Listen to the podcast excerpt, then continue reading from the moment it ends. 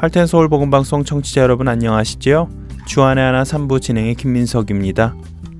1893년 조선 한양의 서양식 병원 제중원의 4대 원장이자 40여 년을 한국 땅에서 살면서 복음으로 또 의료로 그리고 조선의 전문인 양성을 위해 헌신한 선교사가 있었습니다.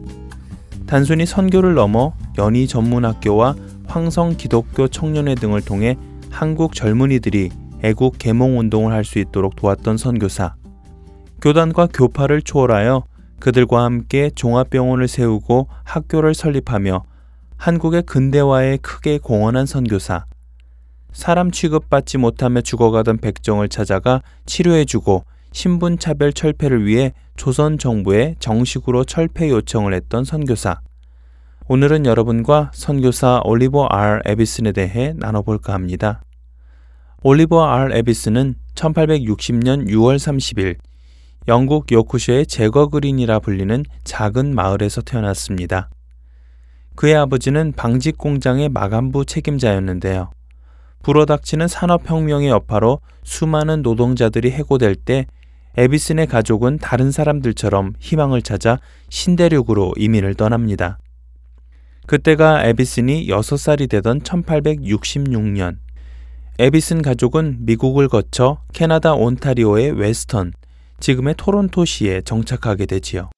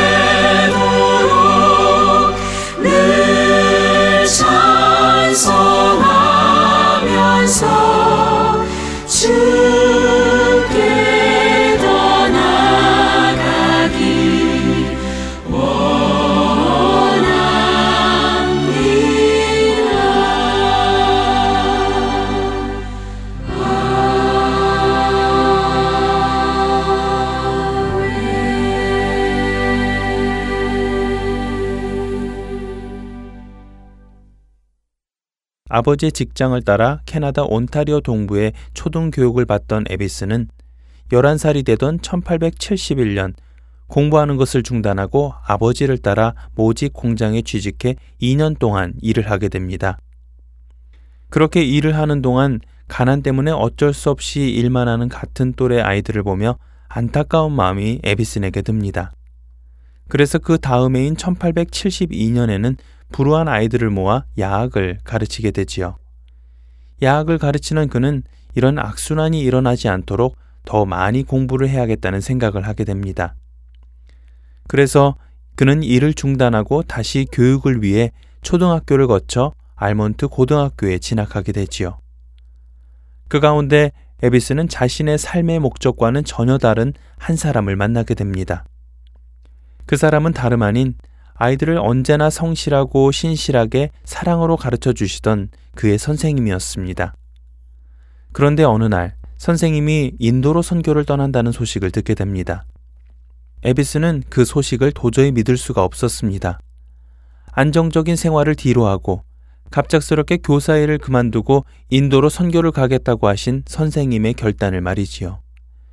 대부분의 사람들은 삶의 목적이 그저 잘 사는 것이 일반적인데 자신을 위한 삶이 아닌 남을 위한 삶을 살기로 결정했다는 것이 믿어지지 않았습니다. 그때부터 에비스는 자신의 삶의 목적과 자신이 가지고 있는 하나님을 향한 믿음에 대해 깊이 생각해 보게 되는데요. 선교를 간 선생님의 모습은 에비슨의 머릿속에서 평생 지워지지 않습니다. 사실 그때까지만 해도 에비슨의 가족은 교회를 다니면서도 신앙이 없는 기독교인일 뿐이었습니다. 하지만 선교를 간 신실한 선생님을 통해 신앙의 변화가 일기 시작한 에비스는 또 그를 통해 가족들의 신앙에도 영향을 끼쳐 가족 전체가 하나님 앞에 신실하게 살아가기 시작합니다.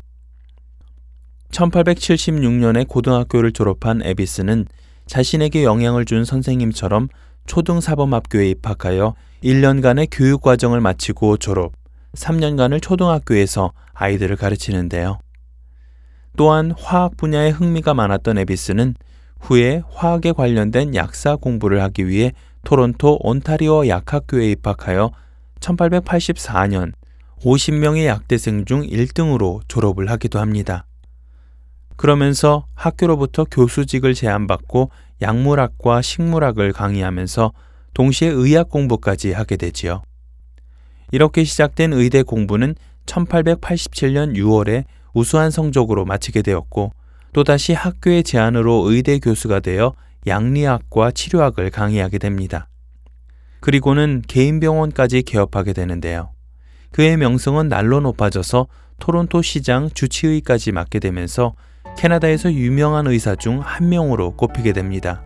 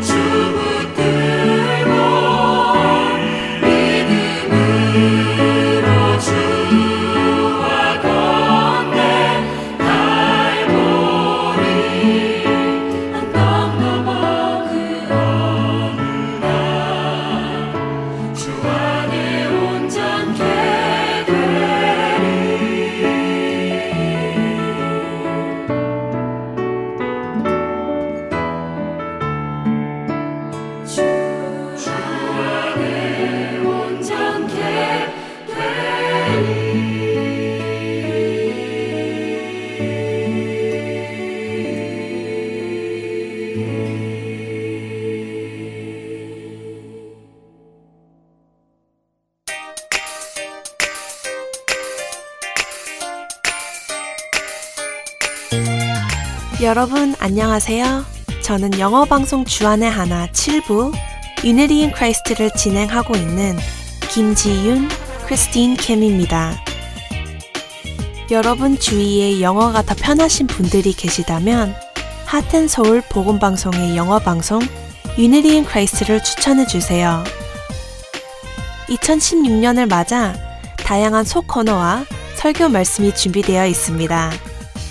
자세한 문의는 사무실 전화번호 602-866-8999로 연락 주시길 바랍니다. 감사합니다.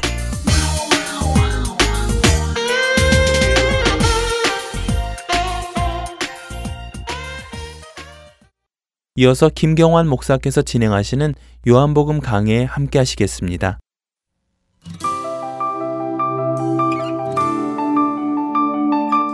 애청자 여러분 안녕하십니까? 예, 오늘은 예, 요한복음 2장 어, 13절에서 25절의 예, 말씀을 중심으로 새 성전이라는 제목으로 말씀을 드리겠습니다.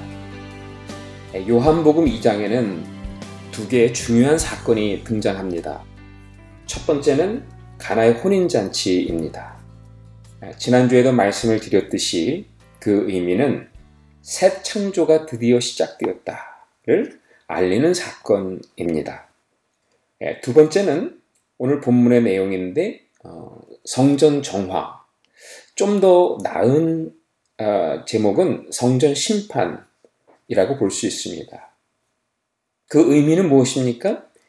새 창조의 궁극적인 결말은 이럴 것이다를 알리는 말씀입니다. 즉, 색창조의 결말은 성전의 완성이라는 겁니다. 말씀이 육신이 되어 성전으로 오신 예수님이 구약의 약속대로 반드시 시온산에 성전을 완성하신다는 거예요. 그리고 그 성전은 예수님의 그 십자가와 부활로 이루어질 것을 말씀하는 것입니다. 자, 예수님 공생의 당시에 성전은 세 가지 중요한 기능을 지니고 있었습니다. 첫째 성전은 하나님의 임재가 있는 곳입니다. 성전은 하나님이 이 땅의 공간에 내려오셔서 인간을 만나 주신 곳입니다. 그래서 어떤 면에서는 예, 성전이라고 하는 것은 하늘과 땅이 만나는 유일한 장소였던 것이죠. 둘째는 제물이 바쳐지는 곳입니다. 제물을 바침으로 인해서 하나님의 임재를 경험하고 나아가서 그 하나님과의 관계 속에서 하나님의 용서가 경험되어지는 죄사함의 장소였던 것입니다. 셋째로 성전은 모든 정치의 중심지였죠. 예, 솔로몬이 성전을 지었습니다. 솔로몬이 성전을 하나의 장식물로 지은 것입니까? 네, 그렇지 않습니다. 당시 성전은 왕권의 정통성을 보여주는 아주 중요한 증거였습니다. 당시 모든 왕들은 예, 왕권과 신권이 같이 있다고 믿었거든요. 그러니까 성전을 짓는 왕은 정통성이 주어진 왕이라고 하는 의식이 있었던 것입니다. 그래서 보면 헤롯 가문도 오늘 성전을 짓고 있는 것이고 또 마카비로부터 시작된 하스몬의 왕조, 그 유명한 하스몬의 왕조도 성전을 다시 건축하고 정결케 했던 것입니다. 네, 성전은 하나님의 임재가 있고 죄사함을 받을 수 있고 정치의 중심지였다는 겁니다. 그렇다면 어찌 보면 성전은 이스라엘이 이스라엘 되게 하는 중요한 정체성의 상징이기도 했던 것 같습니다. 자, 그런데 예수님은 지금 그 성전에 들어와서 성전을 뒤집어 놓고 있는 것입니다. 갈릴리 총구석에 선지자로 일컬어졌던 분입니다. 나이도 그렇게 많지 않습니다. 그렇게 갈릴리 총구석에 선지자로 일컬어지는 한 청년이 이 성전을 뒤엎었다고 생각해 보십시오. 엄청난 일을 한 겁니다. 기득권을 가진 사람들의 입장에서 보면 어, 변방에서 온 무명의 선지자가 국가의 축이 되는 이 성전을 뒤흔들어 놓은 사건과도 같은 것이었습니다. 여러분, 이러한 배경에서 예수님이 행한 일의 무게를 생각해 보셔야 합니다. 자, 14절에서 16절을 제가 읽습니다. 성전 안에서 소와 양과 비둘기 파는 사람들과 돈 바꾸는 사람들이 앉아 있는 것을 보시고 노끈으로 채찍을 만드사 양이나 소를 다 성전에서 내쫓으시고 돈 바꾸는 사람들의 돈을 쏟으시고 상을 엎으시고 이렇게 되어 있어요. 자, 2장 14절에 성전 안에서라는 구절이 나오죠. 1장 14절에 나오는 말씀과 대조가 되고 있지 않습니까? 1장 14절에 말씀이 육신이 되어 우리 가운데 장막을 치심해 성전을 치심해 그러니까 성전으로 오신 예수님을 사도 요한이 이미 1장에서 우리에게 나타내 보여주었습니다. 그 성전이신 예수님이 또 다른 성전 속에 들어가셨다는 거예요.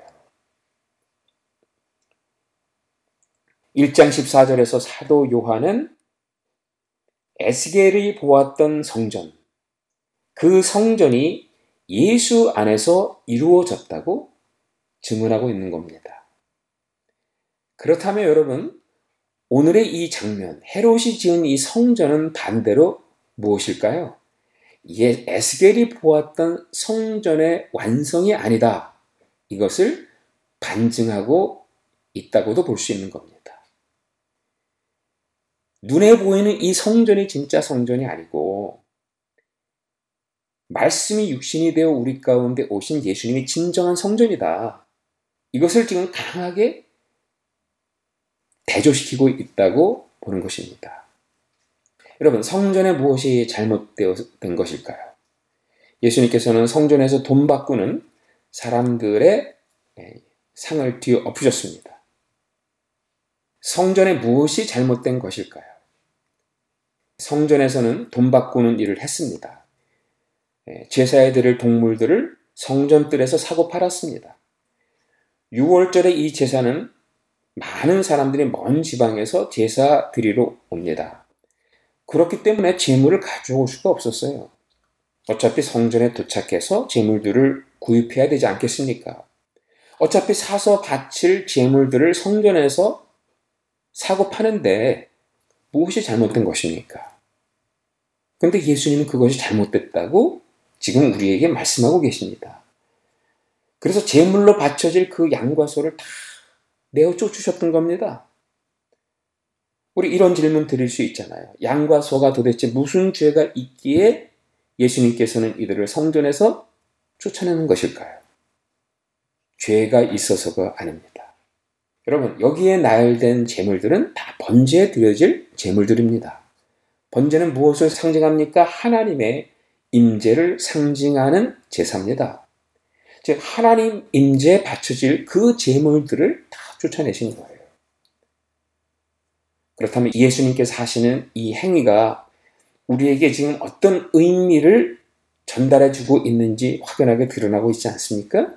이것입니다. 이 성전에는 더 이상 하나님의 임재가 없다는 것을 선포하는 장면이에요. 하나님의 임재가 없기 때문에 더 이상 이런 제물들을 바칠 필요가 없게 됐다는 겁니다. 그런 의미에서 보면 이 제물들을 내쫓은 이 사건은요. 6월절에 성전 제사에 대한 사형 선고를 내린 엄청난 사건이었던 거예요.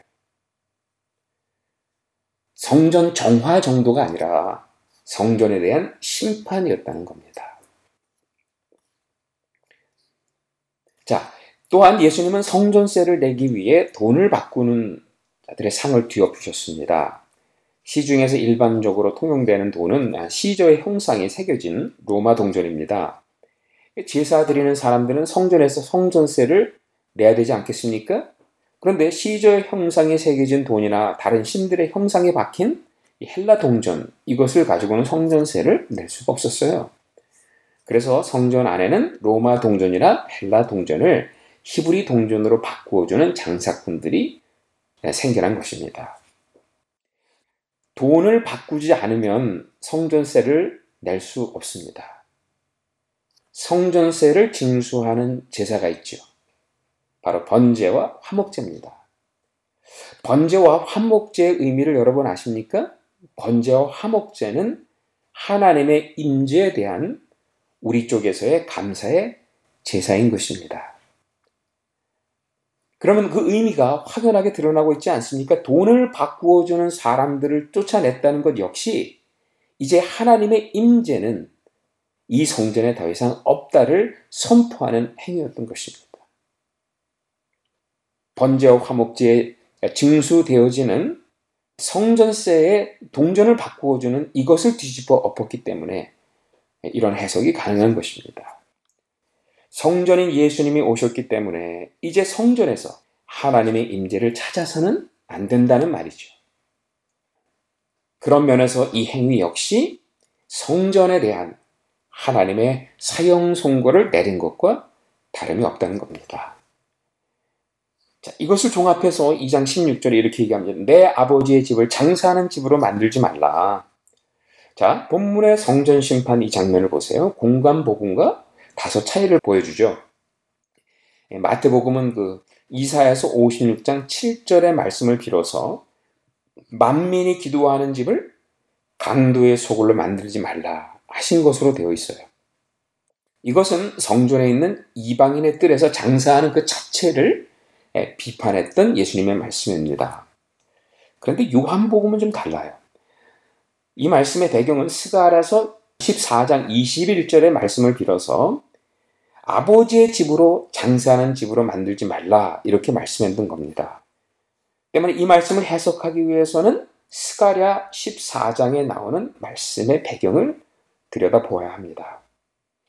이 말씀에 담겨 있는 스가랴서의 그 맥락은 성전 타락에 대한 내용이 아니에요. 이 말씀은 스가랴서의 이 말씀은 종말의 이 말 완전한 성전의 맥락에서 주셨던 말씀입니다. 종말의 이 말 완전한 성전의 모습이 예, 스가랴서 14장 21절에 나옵니다. 만군의 여호와의 전에 가나한 사람이 다시 있지 아니하리라.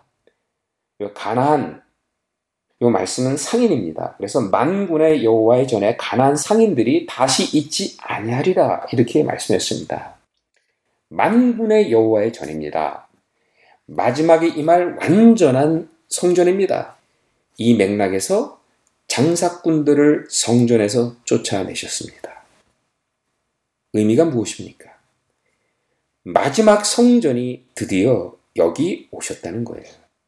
그 마지막 성전은 바로 예수님이라는 것입니다.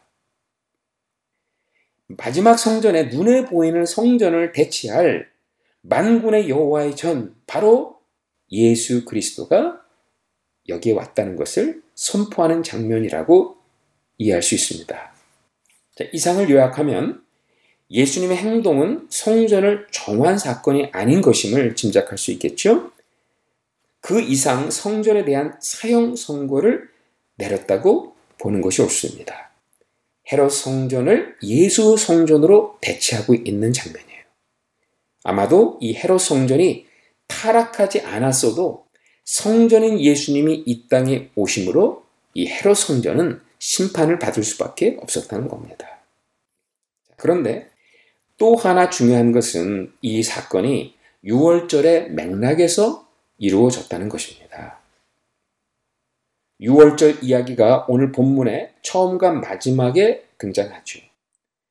그동안 제가 누차 설명했던 수미 상관을 이루어내고 그 안에 어떤 중요한 내용을 감싸고 있습니다.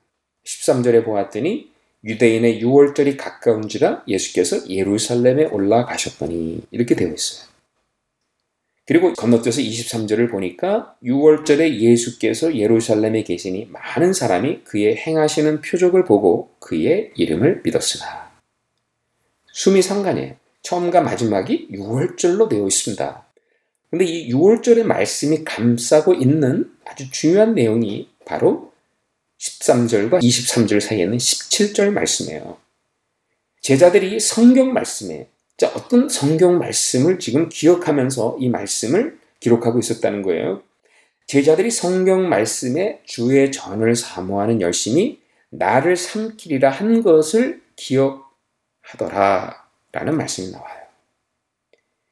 이때 제자들이 기억한 성경 말씀이 뭐라고요? 열심히 나를 삼키리라. 구약이 어디에 등장하는 말씀입니까? 시편 69편에 등장합니다.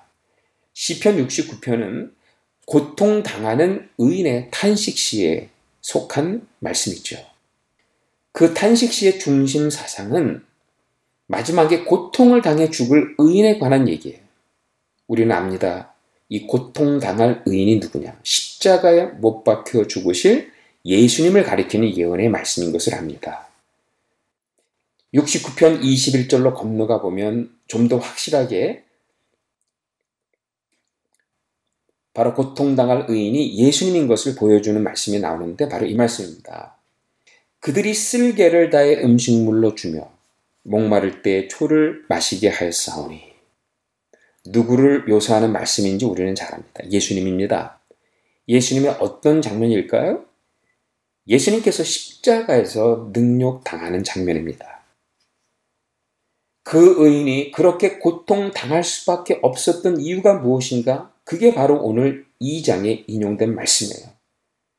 주의 집을 위하는 열성이 나를 삼키고 주를 비방하는 비방이 내게 미쳤나이다. 주의 집, 성전입니다. 성전을 향한 그들의 열성이 예수를 삼키고 결국 그것으로 인해서 예수님은 쓸개를 먹게 되고 초를 마시게 되었다는 겁니다. 즉, 오늘의 이 성전 심판 사건이 다가올 십자가를 예고하고 있는 장면인 거죠. 왜 예수님이 십자가에 못 박히셨는가? 이스라엘이 신주처럼 받드는 그들의 상징, 이 성전을 건드렸기 때문입니다. 예수님이 성전을 심판하시지 않았다면 십자가를 들 이유 없습니다. 예수님께서 성전을 심판하시며 성전을 어지럽게 했다는 이유 때문에 유대인들은 예수님을 십자가에 죽일 명분을 찾게 된 것입니다. 결국 유대인들에게 예수님을 죽일 명분을 제공한 분이 누구라고요? 예수님 자신인 거예요. 유대인들이 그들의 일을 했는데 그들의 일은 자기들도 모르게 시편 69편의 말씀을 간접적으로 이룬 격이 되었다는 겁니다. 즉 그들의 성전을 향한 열심으로 성전을 심판한 예수님을 성전 모독죄로 십자가에 죽였습니다. 그런데 그 일을 뒤집어 보니까 결국 그들의 했던 그 일은 시편 69편의 예언의 말씀이 성취되는 장면이었다는 겁니다. 6월절 어린 양으로 죽게 될 예수님은 도살장으로 끌려가는 양의 모습일 것입니다. 다른 사람에 의해 고발당하고 다른 사람에 의해 심판당합니다. 그리고 마지막에는 다른 사람에 의해 십자가의 죽임을 당하게 됩니다. 도살장으로 가는 어린 양의 길은 처음부터 끝까지 순환의 길이었다는 겁니다. 영어로 말하면 패스의 길이었었습니다. 수동태였었습니다. 그러나 그 수동태의 길, 패스브의 그 길은 결국 way of passion, 순환의 길이었다는 겁니다. 그러나 여러분, 그 이면을 들여다 보십시오. 어찌 보면 그들이 예수님을 고발하고 그들이 예수님을 심판하고 그들이 예수님을 십자가에 죽였지만 그 모든 과정을 주도하셨던 분은 예수님이었다는 거예요. 구약의 말씀을 이루어 가시는 하나님이 주도하신 사역이었다는 거예요. 고발당할 빌미를 예수님이 직접 제공하시지 않았습니까? 심판당할 그 자리에 예수님이 스스로 들어가신 거 아닙니까? 저들이 심판한 그 십자가의 자리에 예수님 자신이 목숨을 내어준 것입니다. 자신의 길을 주도하셨는데 그가 주도하신 그 일은 철저히 남에게 넘겨지고 심판당하고 죽임을 당한 어린 양의 길이었다는 겁니다. 여러분, 이 아이러니, 이 아이러니가 오늘 심판에서, 오늘 성전 심판에서 이미 암시되어지고 있음을 우리는 발견하게 됩니다. 이제 예수님은 구약의 시편과 스가랴의 배경을 비추어 주면서 노골적으로 성전에 대한 사형 선고를 선포합니다. 19절, 20절이죠. 예수께서 대답하여 이르시되 너희가 이 성전을 헐라 내가 사흘 동안에 일으키리다. 유대인들이 이르되 이 성전은 46년 동안의 지역권을 내가 3일 동안에 일으키겠느냐 하더라. 성전을 헐라. 여러분 이 말씀의 의미를 우리는 너무도 잘 압니다. 십자가 위에서 자신의 몸이 죽을 것을 의미하는 말씀이죠. 내가 사흘 동안에 일으키리라. 이 말씀의 의미를 우리는 또한 너무도 잘 압니다. 십자가에 죽은 예수님의 몸이 3일 만에 부활할 것을 의미하는 겁니다. 자, 20장에 가보면 정말 예수님이 부활의 몸으로 나타나셨습니다. 그러므로 이 말씀의 예언을 실질적으로 요한복음이 끝나기 전에 성취하시는 장면을 목도할 수 있습니다. 그런데 놀라운 것은 이겁니다. 20장에 예수님께서 죽으시고 부활하심으로 말미암아 성전의 완성을 우리 가운데 보여주는 그 장면 속에 두 가지를 우리에게 허락해 주시잖아요. 성령의 호흡과 죄사함의 권세가 같이 이루어지고 있는 그 장면을 우리에게 보여주고 있어요. 성령의 호흡을 주시고 나서 제자들에게 죄를 사할 권세까지 주셨다는 겁니다. 자, 이 말씀을 오늘 2장의 성전 심판 사건과 따로 떼어서 생각을 하면 참 이해하기가 힘든 말씀입니다. 적용하기는 더더욱이 어려운 말씀입니다. 내가 성령을 받으면 다른 사람의 죄를 사할 권세까지 얻게 된다는 것인가? 이런 엉뚱한 질문을 하는 분들이 있어요. 질문에 그치지 않고 나아가서 이것을 실질적으로 적용하는 분들이 계세요. 그래서 아무 데서나 함부로 죄의 사함을 선포하는 그런 일들이 벌어집니다. 그런 게 아닙니다, 여러분. 성령과 함께 제자들에게 허락할 사함의 권세가 무엇인지 그 뜻을 알려면 이 본문 2장과 연결시켜야 합니다. 우리가 성령의 호흡을 지니면 정말 죄를 살 권세가 주어지는 게 아니라 예수님이 부활함으로써 본문의 말씀이 우리 가운데 실현되었음을 의미하는 거예요. 이제 헤롯 성전은 정말 끝났고 예수 성전이 새롭게 시작되었다는 것을 의미하는 겁니다. 당시에 죄 사함을 줄 수 있는 장소가 한 군데 있었죠. 바로 성전이에요.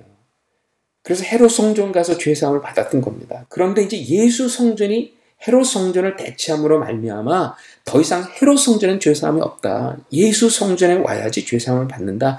이 말씀을 선포하고 있는 겁니다.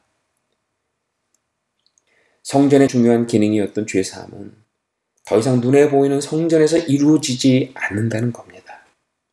예수님의 부활과 함께 죄사함의 권세가 이제는 새로운 성전인 예수에게 완전히 이양되었음을 말하고 있는 겁니다. 그러므로 이는 눈에 보이는 헤롯 성전에 대한 완전한 사형 선고를 내린 사건입니다. 반면 예수님의 성전의 출범에 새로운 선포입니다. 아울러 종말에 완성될 새로운 성전은 눈에 보이는 예루살렘 성전이 아니라 6월절 어린 양의 죽음과 어린 양의 부활로 이루어질 예수님의 몸이었다는 사실도 선포하고 있는 것입니다. 결론을 짓겠습니다.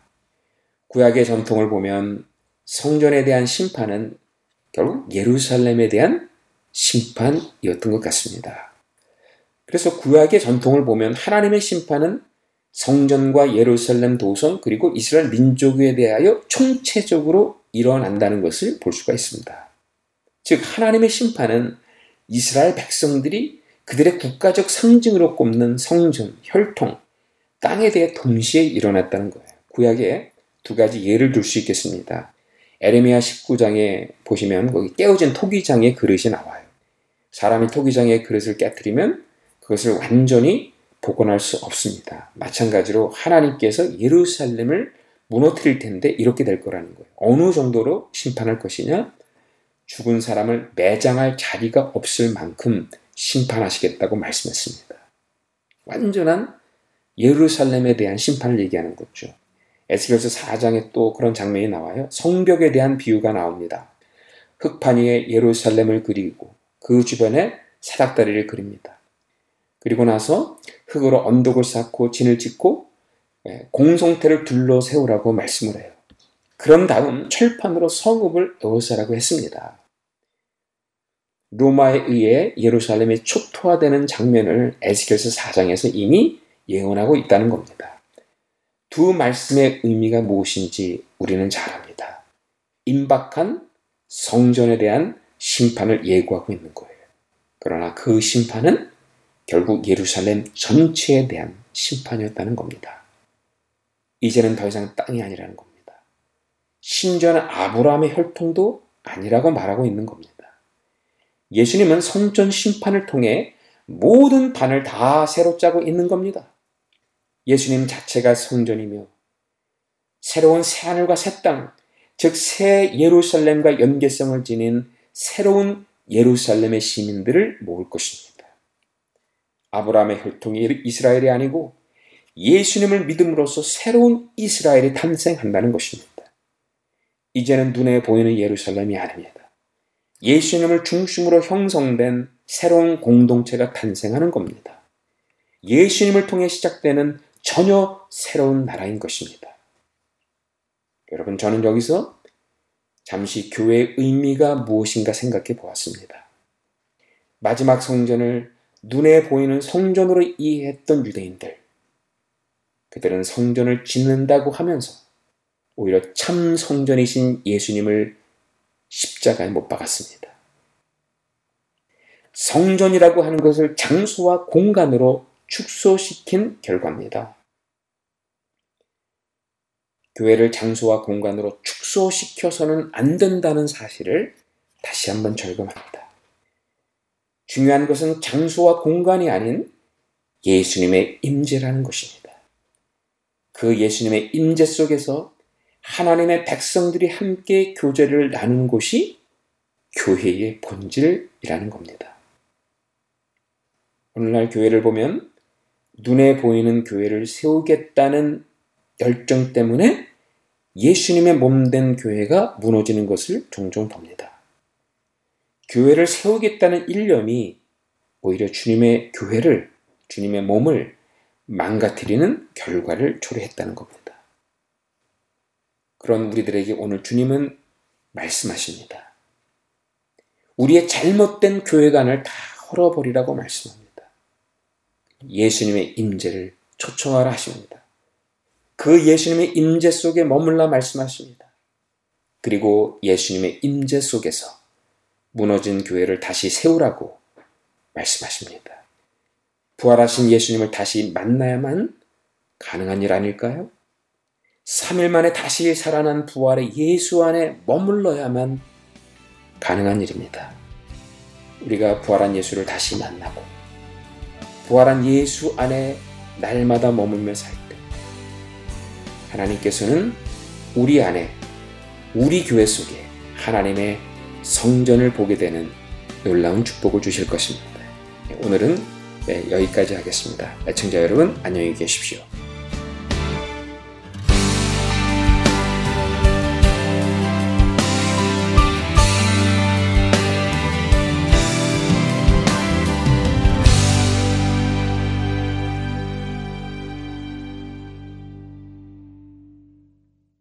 God will make a way where there seems to be no way. He works in He ways works in ways we cannot see.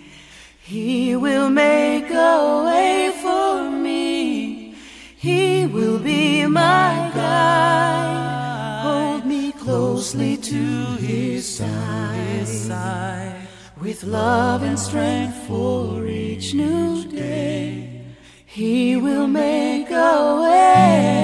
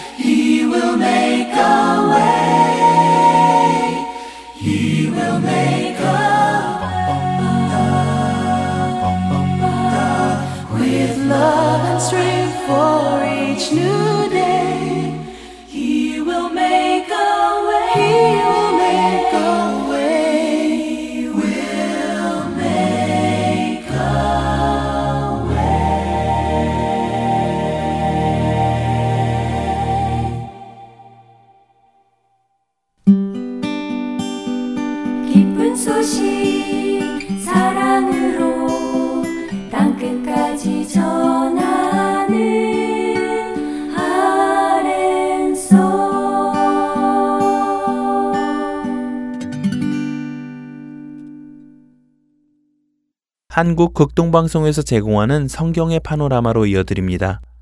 오늘은 솔로몬의 지혜, 자문에 대해 나누어 주십니다.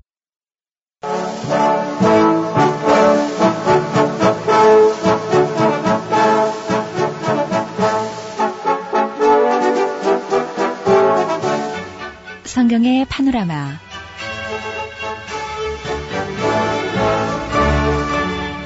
성경의 파노라마 이 시간은 하나님의 말씀을 듣는 귀한 시간입니다. 노우호 목사님이십니다. 목사님 안녕하세요. 반갑습니다. 김성윤입니다.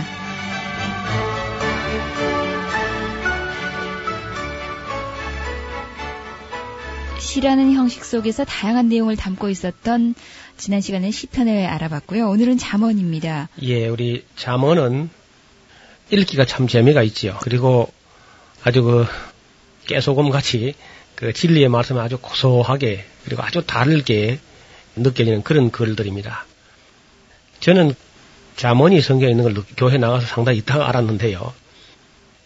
잠언을 읽다가 얼마나 놀랐는지 어떻게 이런 놀라운 지혜가 한 사람 머릿속에 이렇게 폭포수 같이 계속 나왔을까 그런 생각을 하면서 참 탐독했던 그런 책입니다. 누구나 그저 읽어서 서로 교회를 안 나오는 사람이라도 잠언에 있는 지혜를 읽으면 참 인생이 아주 보탬이 되고 참 세상을 살아가는 지혜가 될 것 같아요. 대체로 이제 이 시편이 상당 부분이 다윗이 쓴 것처럼 또 잠언은 상당 부분이 솔로몬의 잠언이라 할 수 있습니다. 그래서 아예 뭐 다 솔로몬 건 아닌데도 그냥 솔로몬의 잠언이다 이렇게 일반적으로 알려져 있는데 잠언 내용 속에 한 90% 80% 내지 90%가 솔로몬의 작품이고요. 그 다음에 이제 아굴의 자문이 있고 르무엘의 자문이 있고 또 이제 좀 흩어져 있다가 어떤 지혜자의 말씀을 또 첨가한 것도 있고 좀 그렇습니다. 그 유대 전성에 보면은 솔로몬이 청년 시절에 뭐 청년이라도 결혼을 했지만은 청년 아내가 60좀 되고 어떤 첩이 한 80명 정도 그 정도 될 때에 아가서를 쓴 걸로 되어 있습니다. 네, 그리고 이제 중년에 자문을 썼고요. 그리고 한번 호되게 타락을 했다가 다시 은혜를 회복한 다음에 깨닫고 나서 회개하고 나서 전도서를 썼다. 이렇게 말하는 분들이 있습니다. 이 자문은 쓰기는 솔로몬이 썼지만은 지금 현재 이런 모습으로 완성시킨 것은 히스기야 때에 히스기야의 신하들이 편집을 한 것이다. 그렇게 기록되어 있습니다. 잠언 25장 1절을 보면요. 이것도 솔로몬의 잠언인데 히스기야의 신하들이 편집한 것이다. 그렇게 되어 있거든요.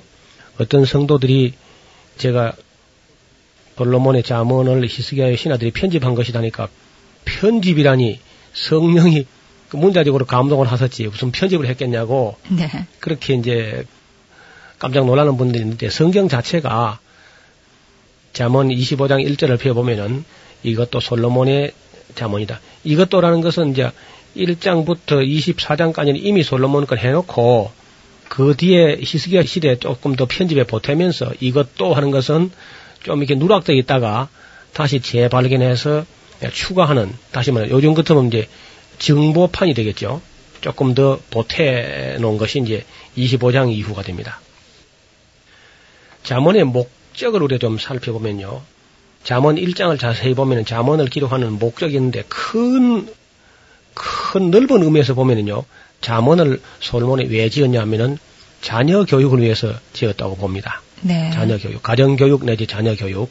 그래서 이제 잠언을 일러서 말할 때에 내 아들아, 내 아들아 그렇게 하면서 그 아들에게 훈계하는 말씀을 되어 있는 거죠. 그냥 이 세상적인 그저 기분 나쁜 감정적인 잔소리는 아이들이 반발합니다, 되게.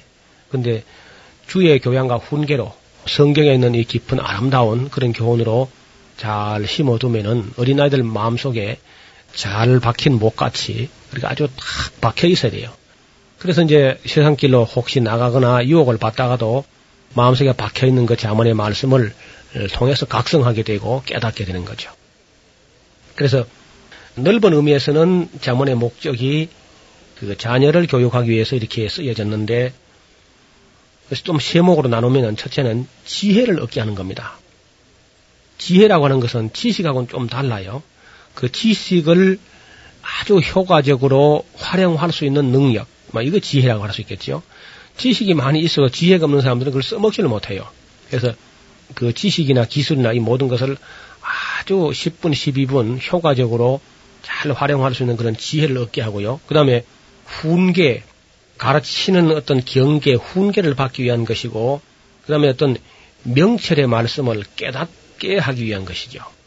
우리 동양에서도 보면은 이제 글자를 익히는 천자문이라든지 이천자문, 삼천자문을 배운 다음에는 이 자문을 공부합니다. 명심보감 같은 거는 이제 경전 중에서도 그 유교적 경전 속에서도 가장 그저 값진 그 보석 같은 그런 말씀들을 모아놓은 것이 이제 명심보감인데 아마 이건 동양의 자문이라 할 수 있겠죠.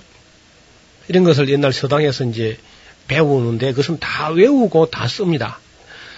오늘 우리 교회 교육이 이 자문 같은 걸 사실상 이제 그 학교 다닐 때에 아동부 어, 내지는 그 중고등부 때에 이거 일찍 좀 강의를 했으면 참 좋겠어요. 예. 그래가지고 이걸 다 외우도록 잠언 외우기 경연대회 이런 거 하면 참 아주 은혜가 넘치고요.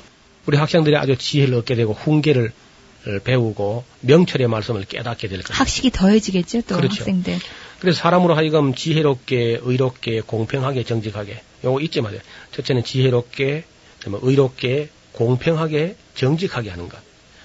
그리고 미련한 사람들이 슬기롭게 되고 젊은 사람에게 지식을 주고 근신함을 주기 위한 것이고 마침내 지혜 있는 자는 듣고 학식이 더하게 될 것이고 명철한 자는 듣고 모략을 얻게 될 것이다. 예, 그런 이야기죠. 짤막짤막한 자문들을 모아놓은 자문서는 성공적인 삶에 이르는 길을 가르쳐주는 안내서가 될 겁니다. 자문서는 예언적인 대주제들을 공개적으로 강조하지 않으면서도 이스라엘 민족의 구별된 그런 신앙이 그들의 일상생활에 어떻게 영향을 미쳤는지를 잘 보여주는 그런 책입니다. 대체로 자문서는 한 여덟 부분으로 아, 나누어서 편집됐는데요. 첫째는 1장부터 9장까지가 첫 번째 단락인데요. 내용은 대체로 지혜의 중요성을 그만큼 1장부터 9장은 상당히 분량인데요. 이 많은 분량을 거의 이제 지혜가 얼마나 중요하냐 이 문제를 다룹니다. 그 다음에 이제 또 10장부터 22장까지의 솔로몬의 자문이라고 하면서 이 부분은 자문서 가운데서 이제 가장 어떤 면에서는 오래된 부분인데 학자들은 이 부분이 그 솔로몬의 자문의 진수라고 그렇게 말합니다. 솔로몬의 지혜의 전성의 정확성을 점차로 받아들이는 그런 추세에 있는데요. 열왕기 상서 4장 29절 이하에 보면은 그래 되어 있습니다. 이 부분에서는 375개 정도의 자문이 계속적인 순서 없이 막 지혜의 유익함을 아주 굉장히 강조하는 그런 이야기로 열거되어 있습니다. 역시 이제 22장부터 또다시 한 단락이 되는데 22장부터 24장까지 이 부분에는 가난한 자를 보살필 것을 이야기하고요. 그다음에 이 관원들 공직자를 세우거나 관원을 세우면은 거기에 존경하고 따라줄 것을 이야기를 합니다. 자식을 징계하라는 이야기라든지 순결을 강조하는 그런 내용으로 쭉 이어집니다. 그리고 이제 추가된 지혜자의 말씀이 24장부터 있고요. 24장 한 장이 또 추가된 말씀이라고 합니다. 그리고 25장에는 이건 또다시 이제 부대에 이것도 솔로몬의 자문이다 하면서 히스기야 신하들이 자문서를 편집해 놓은 이야기를 씁니다. 그리고 그 뒤에 이제 30장 한 장은요, 아굴이라는 사람의 자문인데, 그 아굴에 대해서는 우리가 별로 아는 게 없습니다. 단지 이 아굴의 자문이 여기 있었다는 것 뿐인데 아주 겸손한 그런 자세로 이야기를 합니다. 그 다음에 르무엘의 자문이라고 하는 것이 31장 1절부터 9절이 절제에 대한 권고가 내포되어 있습니다. 그리고 이제 잠언 그 유명한 31장 10절에서 31절까지 보면은 그 현숙한 여인의 아름다운 이야기, 아니 여성상 가장 그 현숙한 여성상을 그리고 있죠. 아마 우리 여성들은 또 특별히 이 부분을 몇 번 좀 읽어봤으면 좋겠다 그런 생각을 합니다. 히스기야 왕의 시대는 대체적으로 그 BC 715년에서 686년 정도 되는데요. 이럴 때 이제 잠언 같은 문학 장르를 하면 아포리즘에 해당하는 그런 문학들인데 이것이 예, 집대성 되어지고 또 소중한 줄 알고 그래서 챙겼다는 겁니다. 오늘날 우리가 그 위대한 어른들이 남긴 말을 잘 어록집을 만들어 챙기듯이 히스기야 시대에 그런 아름다운 일이 일어났습니다. 어, 신약에서도 이 잠언은 몇 번 이렇게 인용되기도 하고 또 예수님께서 보통 이게 어떤 사람들이 와서 말을 그 예수님이 시험하려고 와서 말을 걸거나 할 때에 예수님께서 아주 지혜로 대답했다 그러죠. 근데 그런 그 지혜가 어디서 나오냐면 예수님도 아마 자문을 많이 읽었을 거예요. 네. 그러니까 지혜를 얻기 위해서는 우리가 자문을 많이 읽어두면은 어떤 사람이 무슨 질문할 때 혹은 전도할 때 아주 좋은 무기가 된다고 봅니다. 다른 성경도 그렇지만은 특별히 자문 같은 것은 읽고 또 읽어서 입에 그냥 줄줄 흐를 만큼 그렇게 읽어두는 것이 복 받는 비결이고 바른 길 가는 길이 되겠죠. 예수님께서도 내가 곧 길이고 진리고 생명이다 말씀하셨는데 인생길을 바르게 인도하는 이정표가 바로 이 잠언 속에 있다는 거 아니겠습니까? 그래서 우리가 특별히 그 젊은 날에 나이가 많아서 이 잠언을 읽으면요 끌끌하게 됩니다. 아이고 진작 읽을 걸 내가 이 지혜자의 말씀에 왜 귀를 기울이지 않았던 거 하고 후회하게 되니까 나이 많아서 읽으려고 하지 말고 잠언은 어릴 때 그리고 젊어서 많이 읽기를 바라고 또 어머니들이 이것을 많이 읽어서 자녀 교육에 10분 활용하게 되면은 우리 자녀들이 탈선하지 않고 지혜롭게 의롭게 공평하게 정직하게 겸손하게 부지런하게 될 줄로 믿습니다. 감사합니다. 성경의 파노라마 지금까지 노우호 목사님이셨습니다. 목사님 고맙습니다. 감사합니다. 김성문이었습니다.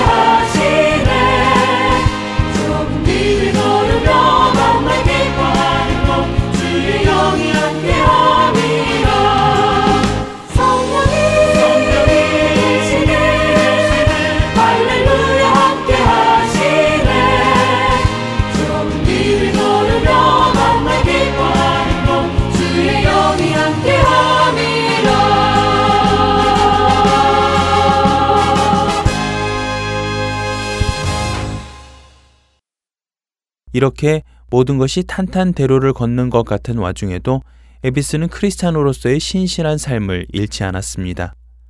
오히려 성경 말씀을 더 가까이 하고 기도하기를 쉬지 않으며 해외 선교 모임에 정기적으로 참석해 성경 공부까지 가르치는 등의 다양한 활동을 합니다.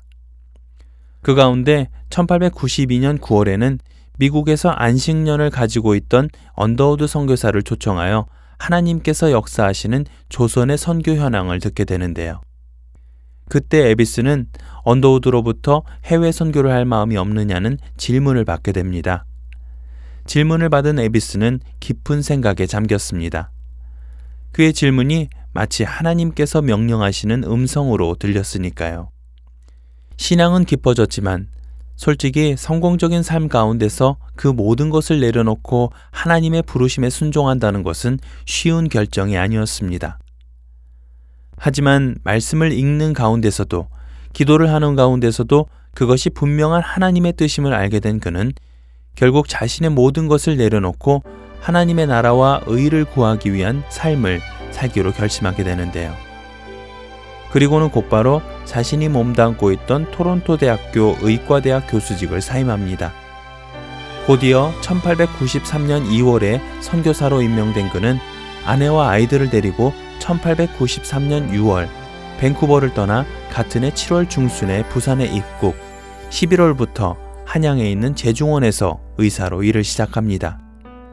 계속되는 에비슨 선교사의 이야기는 다음 시간에 계속해서 전해드리겠습니다. 구성과 진행의 김민석이었습니다. 여러분 안녕히 계세요.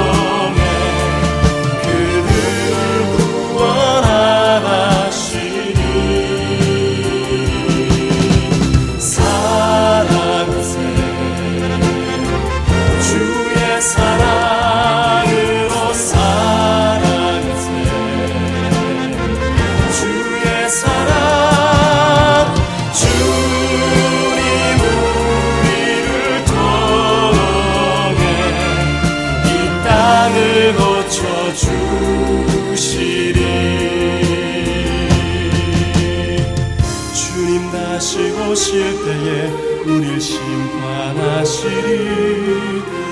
우리의 믿음 우리의 사랑.